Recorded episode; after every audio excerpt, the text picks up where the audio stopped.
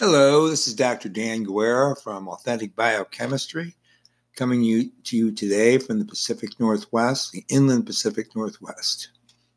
today, I'm going to talk to you about a correlation between hepatocellular carcinoma and obesity. this is a um, series of lectures. This will be the very first one. I'll probably do between three and five, depending on how much material I want to cover, and I'll keep each one below 30 minutes. So let's get started. Again, I'm Dr. Daniel J. Guerra.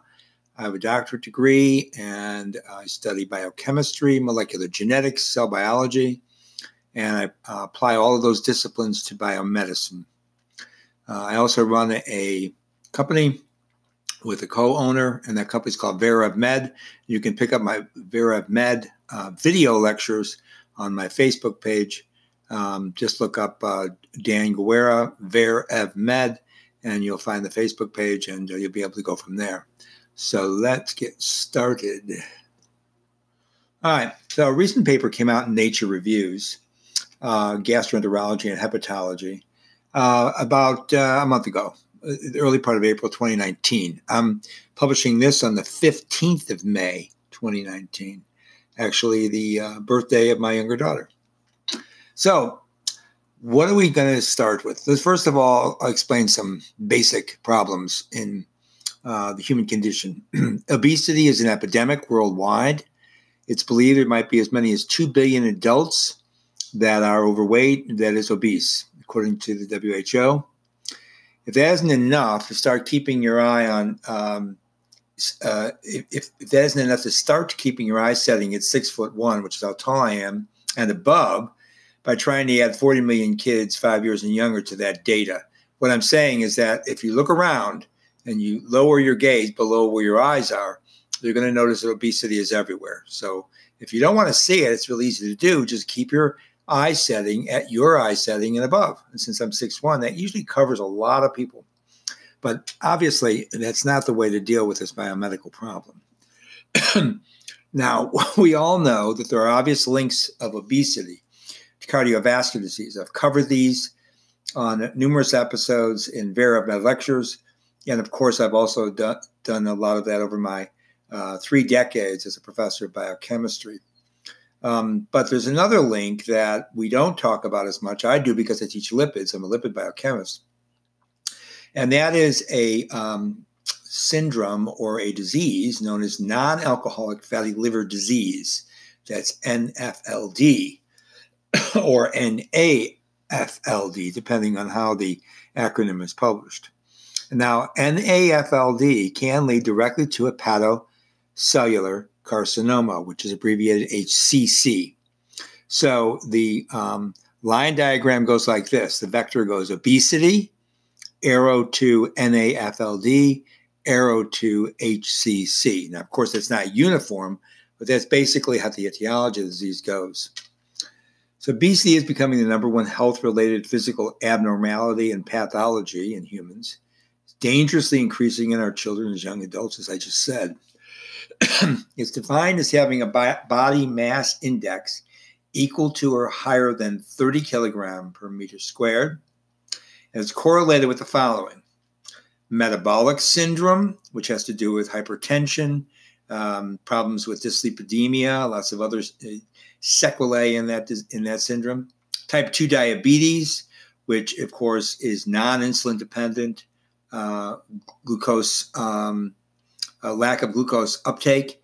Uh, when I say non insulin dependent, it usually means that you synthesize insulin from the beta cells of the pancreas, but it's insufficient because of insulin resistance to its receptor.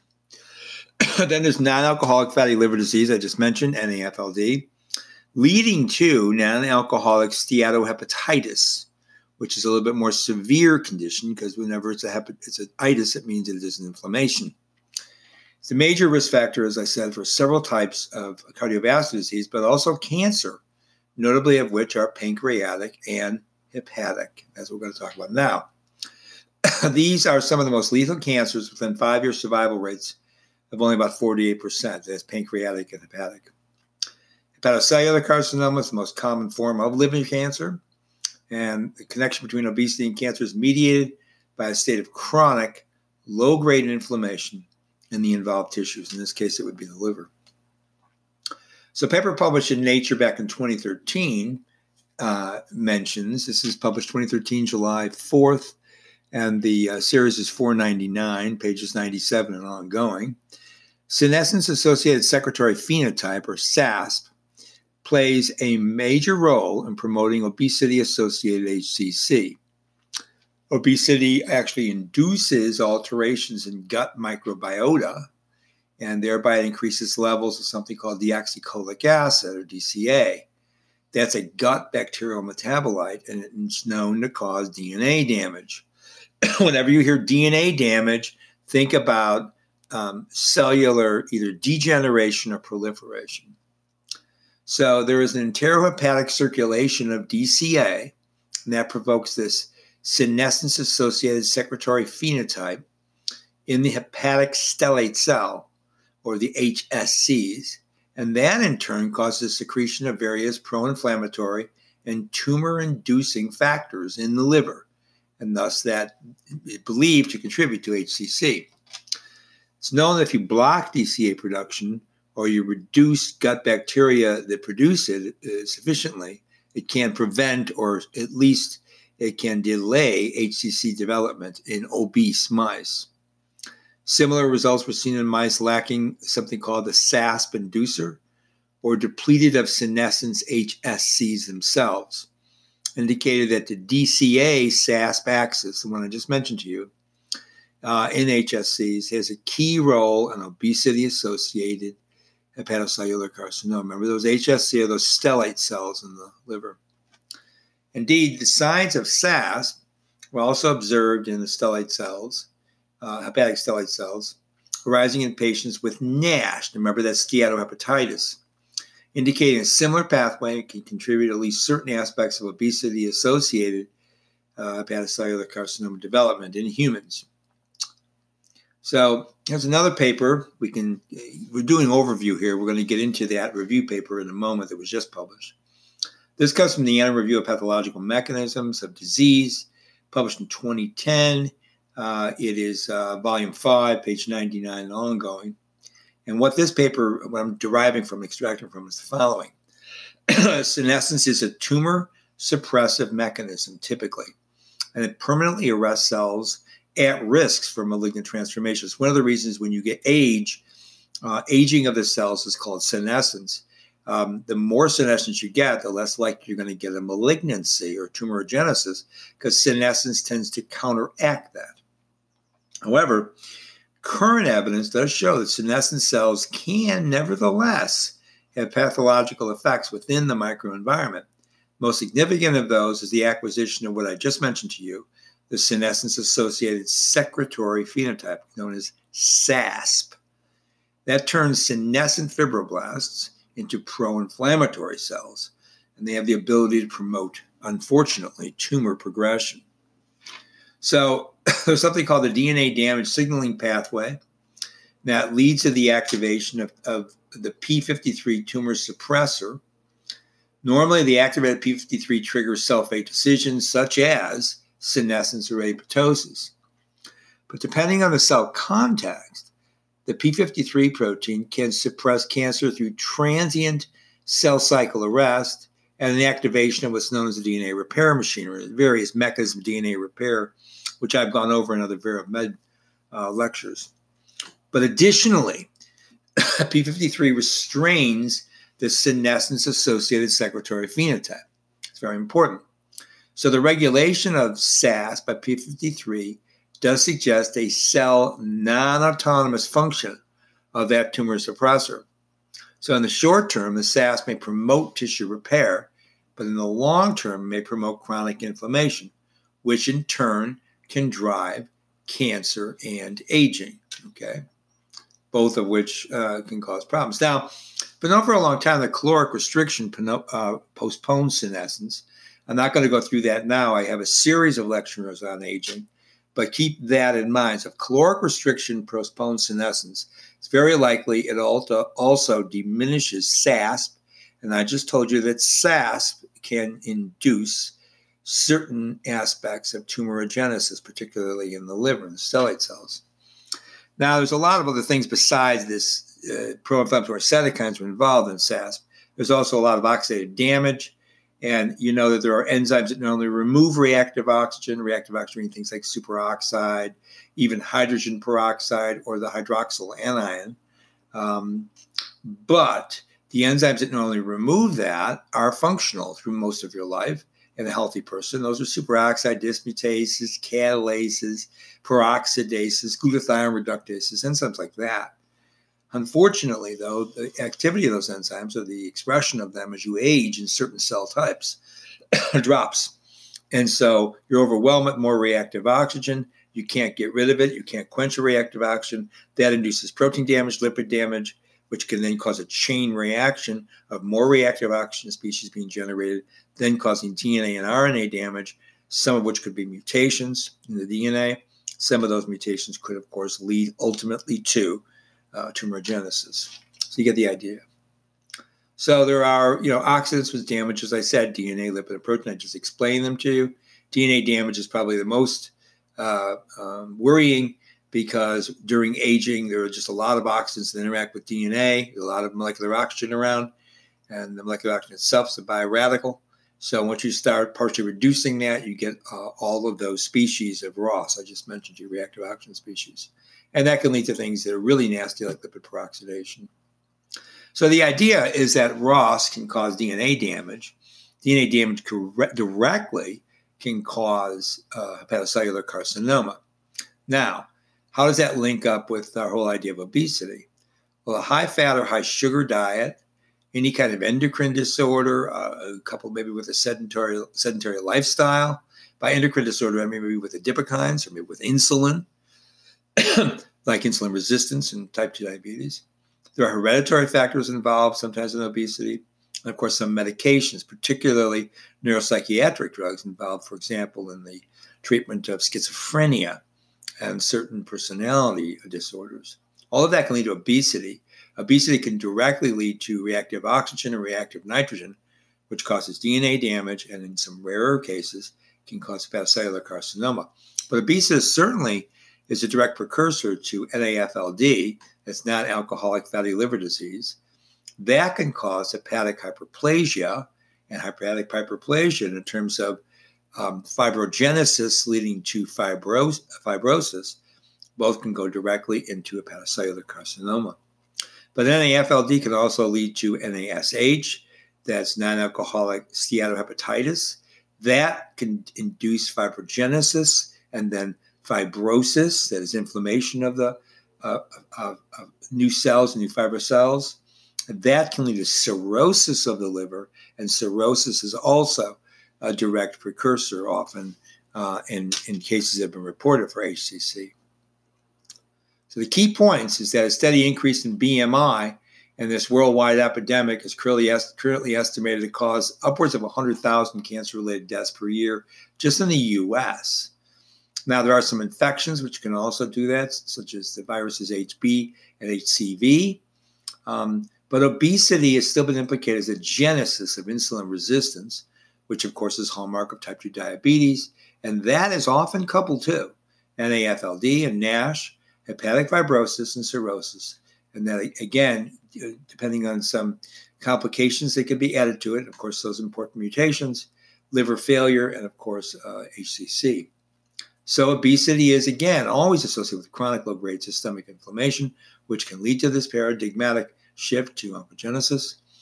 And any kind of hypertrophic adipocytes, uh, they're going to be secreting free fatty acids. And together with various immune cells, they're going to, re- because of that, fatty acids induce the pro inflammatory response.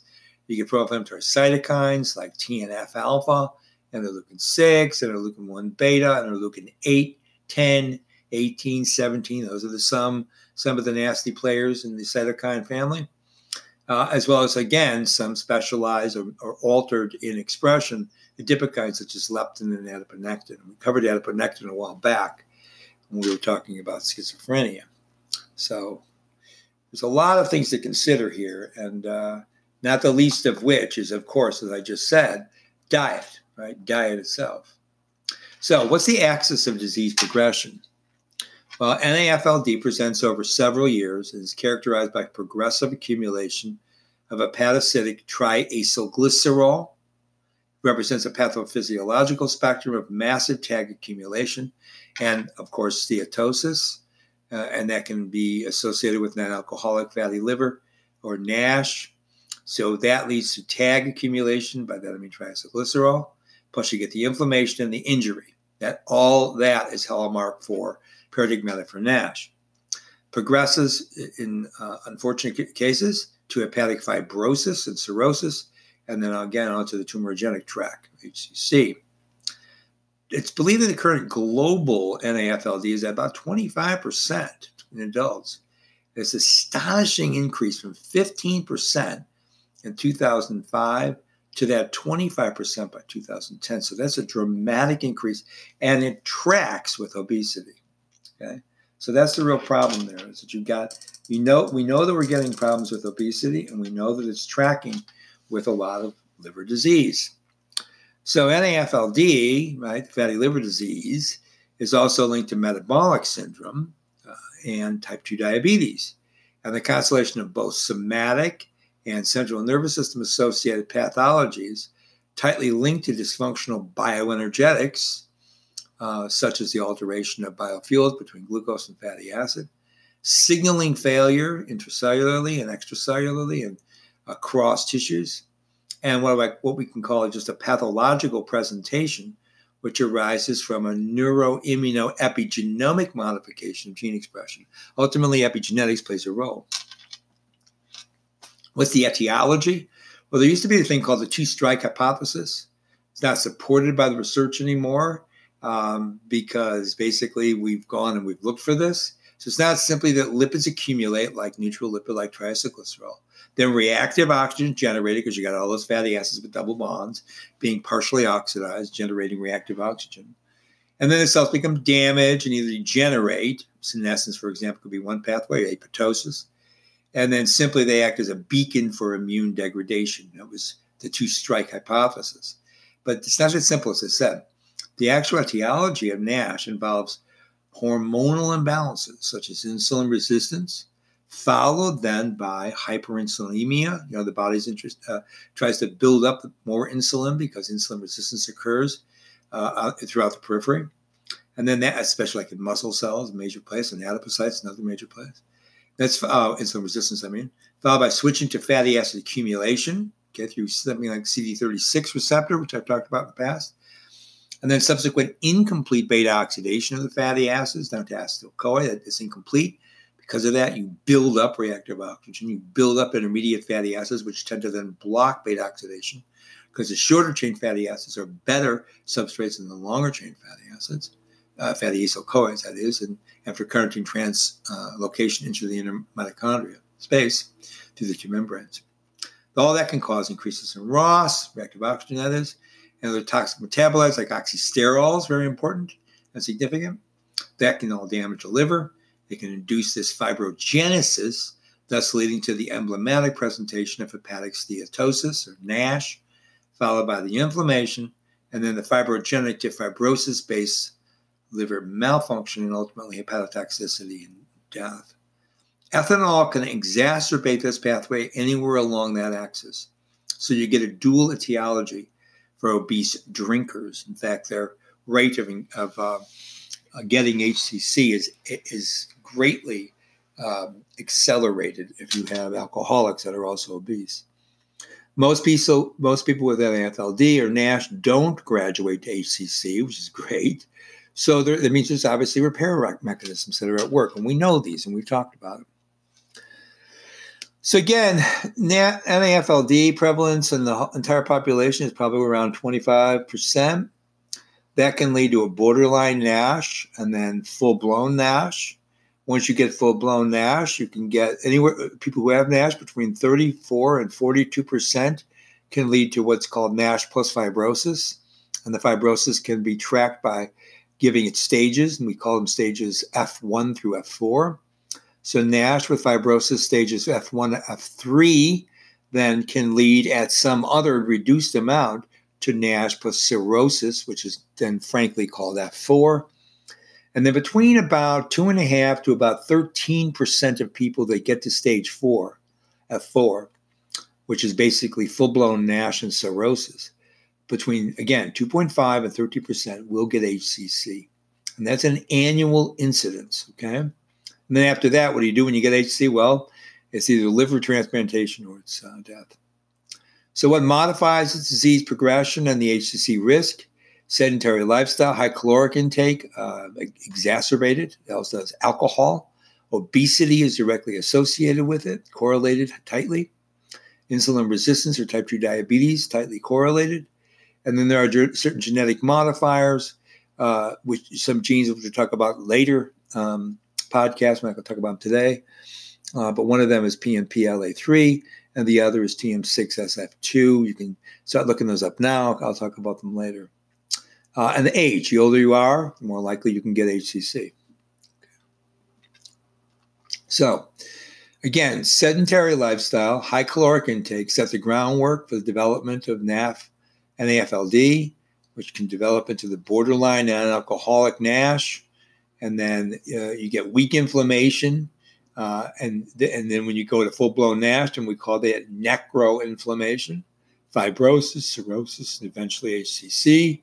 The steatosis you see, which is a fat associated inflammation of the liver, and NASH appear to be highly dynamic and mostly most likely it could be reversed in the context of a treatment response or a lifestyle change. This is lose weight and stop overeating and get rid of that sedentary lifestyle. Uh, NASH and, and a lesser degree NAFLD can cause um, liver cancer in the presence or absence of liver fibrosis and cirrhosis. So it can also go directly to that. Doesn't need that in the etiology of disease, which is rather interesting. That probably just means more massive mutations, right? To a molecular genesis, that's what we would probably argue. Uh, in other cases, NASH can trigger liver cancer, the development of fibrosis of distinct severity, and that's when we go through those fibrosis stages one through three, and finally F4, which is frank cirrhosis. So that's what we're that's that's what we're talking about here. All right, now paper published a year before the one we're discussing, actually two years before, same journal, Nature Reviews Gastroenterology and Hepatology, volume 14, that's pages 397 ongoing, published in 2017, mentions the following Hepatic fibrosis is a processive dysfunctional pathocellular event involving proliferation of extracellular matrix, which occurs as a result of the chronic liver injury. And that can be induced by lots of things, not just obesity, like viral infection, we mentioned, alcohol, big conveyor of liver damage. And as I said, NASH, right? The one we've been talking about. What happens here is you get an activation of hepatic stellate cells, those HSCs. And specifically, what we mean here is you get a transdifferentiation of quiescent vitamin A, that's retinoic acid storing cells, into the proliferative fibrogenic myofibroblast, myofibroblast. That's what we mean by triggering and turning on, activating the stellate cells as HSCs. So now that's well established. It's a central driver of fibrosis in uh, experimental and liver injury. So again, I want you to keep in mind that that is not uh, absolutely ubiquitous. Once you get to that cirrhosis stage, only between about 2.5 and 13 percent move all the way to um, liver cancer, but still uh, obvious serious problem. So, leading on to that, metabolic stress will induce was you know associated with a chronic hypercaloric, high fat, or high fructose diet. Fructose is in lots of food. It's in fruits and vegetables because plants produce fructose as their sugar. They produce the disaccharide. Fructose is a disaccharide of glucose and fructose. Glucose and fructose. Whenever sucrose is made, you have 50% of that sucrose is fructose. So plant based foods actually have more fructose than the animal based foods. Animal based foods have practically no fructose because fructose is metabolized because of glycolysis. Anyways, high fructose or high sucrose diet, which means a high plant fruit diet, can cause metabolic disturbances in the hepatocyte, as I've been saying. And that can lead to an increase in reactive oxygen, And you also get something called endoplasmic reticulum stress, okay, or ER stress. And that involves a, a folding dilemma in the ER. Um, uh, remember, the endoplasmic reticulum is involved in synthesis of certain proteins, many glycoproteins, for example, and acylated glycoproteins and glypylated proteins are happening in the ER. When you get stress in the ER, those proteins go through the folding response, um, uh, stress response. when that occurs, all kinds of signal transduction cascades uh, start to fail. You also get metabolic, metabolic reprogramming, uh, switching sometimes from glucose to fatty acid or sometimes fatty acid to glucose, depending on the cell type. All those processes can lead to hepatic, hepatocyte cell death. Two different ways of doing it programmed cell death, apoptosis, or what we call necroptosis, which I've covered in previous Med lectures. But basically, the cells die in necroptosis and they release their contents for apoptosis. The DNA and most of the antigenic response of those cells are consumed. And so you don't induce a pro inflammatory uh, paradigmatic state in, in adjacent tissues. Anyway, either one of those can induce an inflammatory hepatic reaction. Uh, and then you get incoming adaptive and innate immune cells. They can all affect hepatocyte metabolism through cytokine expression. They can induce a metabolic reprogramming of the hepatocytes, and all that's characterized by downregulation of hepatic genes involved in lipolysis and beta oxidation, which means more reactive oxygen builds up. In fact, metabolic reprogramming can lead to enhanced disturbance of uh, hepatocyte metabolism that leads together with the chronic hepatocytic damage we're talking about to getting more cell death, more DNA damage, more now hepatocytic proliferation from those stellate cells, for example, uh, and then further increased immune cell activation, which activates the, uh, further induces those stellate cells to go to fibrogenesis, and to that to fibrosis, and then you're on your way to uh, HCC and even sometimes a procarcinogenic process in other tissues. So that's all paradigmatic about this situation.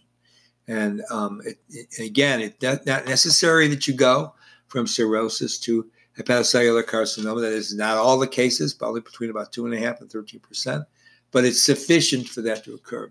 Again, think about ER stress, oxidative stress, increased reactive oxygen, and then leading down a, a dark pathway of hepatocytic cell death, the uh, stellate cell activation, fibrosis, chronic inflammation, ultimately starting to develop that HCC. Remember, there are a lot of immune cells which can trigger this. If immune surveillance fails, you start to get CD4, CD8 T cells. Again, you get these interleukin production. You get T helper cells, which produce uh, IL 17. Uh, you get IgA producing beta cells. You get natural killer T cells and regular natural killer cells for the primary immune response. All of that can lead to HCC development. So we're going to stop there uh, because we're almost up with, with, time. And we're going to continue this lecture uh, on um, authentic biochemistry in uh, the next several days. Again, I think I have between three and five of these. And so stay tuned. Anyway, this is Dan Guerra from Authentic Biochemistry signing off and saying bye for now.